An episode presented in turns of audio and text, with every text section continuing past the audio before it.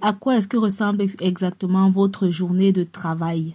Fait, c'est quoi? C'est plus dans la prise en charge des patients à un état avancé. Parce qu'il faut savoir, et j'ai beaucoup d'amis qui se plaignent, euh, qui écrivent des, des posts sur Facebook, parce qu'ils se plaignent que tu es malade, on te laisse à la maison.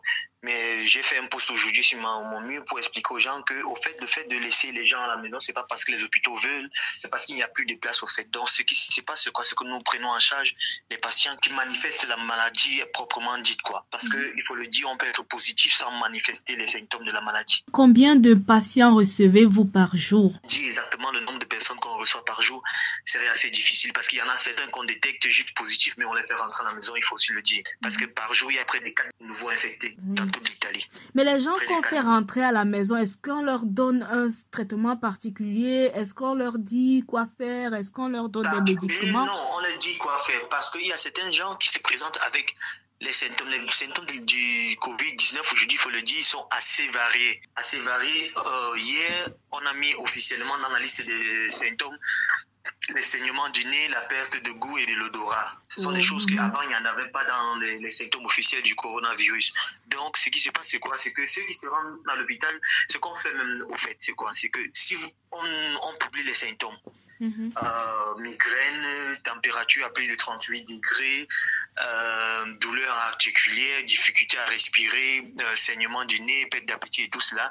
Donc, on vous demande à la population, si vous ressentez ces symptômes, vous appelez votre médecin traitant. Quand vous lui expliquez les symptômes et à quel stade le médecin traitant réussit à voir à quel stade de la maladie vous vous trouvez. Et en fonction de cela, il décide si vous restez à la maison ou pas. Donc, si le médecin traitant voit que vos, vos, vos symptômes sont encore euh, à l'état initial, il peut vous prescrire peut-être de prendre du paracétamol pour pouvoir vous soulager ou certains, euh, certains produits qu'on a en fonction des pays où on se trouve. De prendre certains produits pour pouvoir vous soulager. Et, après cela, on vous rappelle, le médecin est censé vous rappeler dans 7 jours pour voir à quel niveau vos, vos symptômes sont. Si vous dites que non, vous avez pris le paracétamol comme il a dit, ou bien les médicaments qui vous ont prescrit, donc le médecin voit si cela vous a soulagé et si vous allez mieux. Si vous n'allez pas mieux et peut-être que vous développez toujours les difficultés respiratoires, là, il peut demander euh, d'appeler euh, les urgences pour qu'on vienne euh, vous chercher. Donc, on demande à la population de ne pas se déplacer d'elle-même pour aller aux urgences. Donc, ceux qu'on se déplace pour aller chercher sont ceux qui développent la maladie au niveau un peu plus sévèrement. Quoi. Mhm. Et ces gens-là, alors, quand ils arrivent à l'hôpital ou quand ils sont transportés vers l'hôpital et qu'ils manifestent déjà euh, la maladie à, un niveau, à un euh, niveau vraiment élevé, qu'est-ce qu'on fait pour ces personnes-là? Comment est-ce qu'elles sont prises en charge? Il faut savoir que là, il faut le dire, on a mal, mais ce qui se passe, c'est qu'il y a un triage qui s'est fait. Le triage, c'est quel point? Parce que la disponibilité des infrastructures, du matériel à disposition est peu par rapport à tout ce qu'on reçoit. Donc, si par exemple on reçoit un jeune de 35 ans qui développe la forme, qui est en distress respiratoire, comme on le dit, donc il a des difficultés respiratoires réelles par rapport à un autre patient qui a 76 ans, 80 ans et qui développe les mêmes symptômes que celui de 35 ans, on est obligé de faire un choix de sauver la personne de 35 ans. Ça, c'est d'abord la chose qu'il faut qu'on le sache. On est obligé de faire ces choix parce que si on veut s'occuper de tout le monde, on ne peut pas. Donc, après ce triage fait, on essaie de soulager les, euh, les symptômes euh, progressivement. Certains qui arrivent, ils ont aussi des douleurs, donc on essaie de leur mettre des antalgiques, donc euh, des antidouleurs. On essaie de leur mettre des anti-arthroses pour les, les, douleurs articulaires et tout le reste. Et ceux maintenant qui sont vraiment en distress respiratoire, on les met sur assistance respiratoire. Et par la suite, Actuellement, on a commencé déjà depuis quelques temps à ceux qui manifestent la forme sévère de la maladie de leur administrer de l'hydroxychloroquine et un autre antibiotique. on a commencé à le faire déjà. Oui, on a déjà commencé à le faire. Déjà même avant que la, en France, une, une, une comment on dit, avant qu'en en France, ils n'acceptent, euh, ils ne rendent officiel la chloroquine.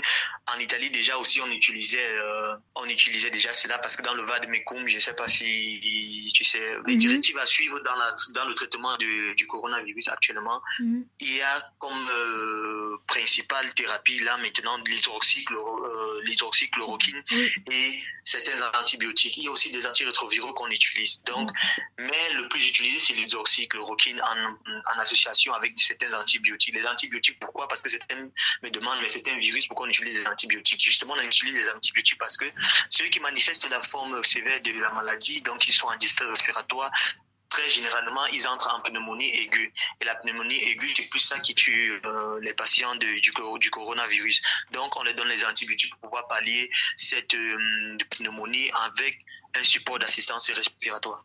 Par contre, certains chercheurs disaient que euh, l'hydroxychloroquine euh, avec euh, les antibiotiques pourrait quand même provoquer des problèmes de cœur qui pourraient amener à la mort. C'est une raison pour laquelle ils étaient un peu réticents. Oui, oui, la il faut savoir que la chloroquine, à la base, a assez d'effets secondaires indésirables et très graves comme l'arrêt cardiaque. Mhm. Parce que on peut quitter, comme effet secondaire le plus léger, hein, on va dire. Mais le, la chose qui s'est passée, c'est quoi? C'est qu'on a trouvé que en association avec d'autres produits, le risque était plus moindre on a essayé de peser le pour et le, le, contre. Si tu, si tu as un patient de 66 ans qui manifeste une, euh, une forme sévère de, de, de, de Covid-19.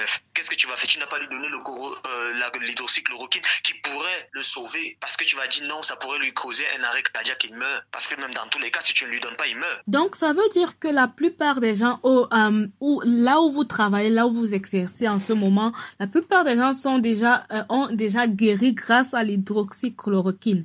Mais pourquoi est-ce que, mais pourquoi est-ce que ces résultats ne sont pas divulgués, assez divulgués pourquoi est-ce que la plupart, ont, pour l'instant, on parle encore de tester encore ce, ce produit? On parle encore la, de...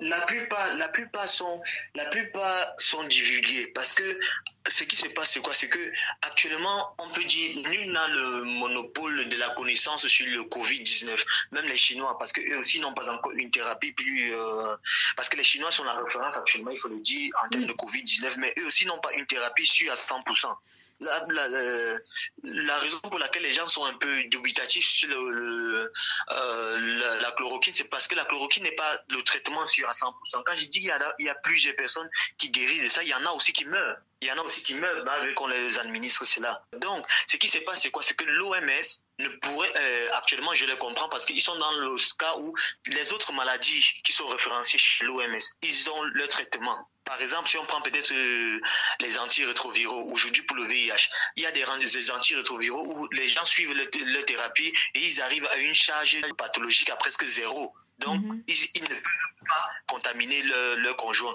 actuellement avec le, les antirétroviraux, mais ils sont positifs. On dit que une maladie est censée avoir son traitement sur que quand tu as cette maladie, on te donne ce traitement et toi tu guéris.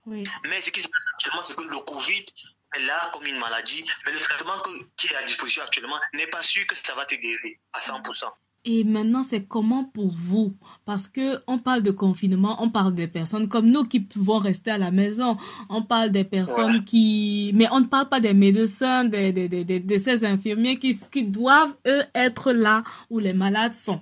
Comment est-ce que c'est pour vous d'avoir à être là Vous, vous ne pouvez pas vous confiner comme les autres. Vous devez vous être avec ces personnes-là qui sont malades. La, première difficulté, d'abord, c'est la peur de contaminer euh, sa famille.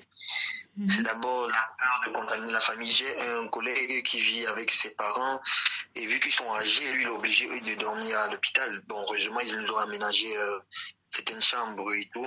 Mhm. Parce que nous, on est, on, est potentiellement euh, contaminé, je suis mhm. potentiellement Covid positif.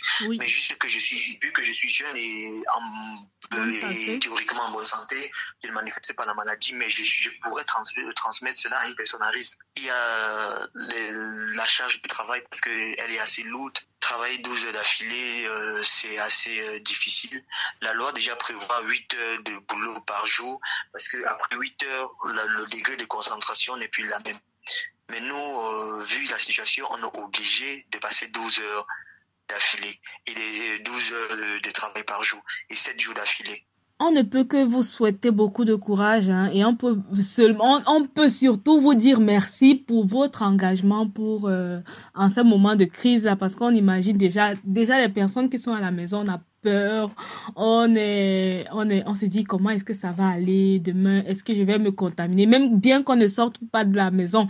Mais après, on se dit, ah, il y a des, il y a d'autres personnes qui sont, qui sont confrontées à cette maladie chaque jour et qui doivent y aller, qui doivent aller sauver des vies. Et du coup, on ne fait que dire merci pour votre engagement et merci pour ce que vous faites pour les gens.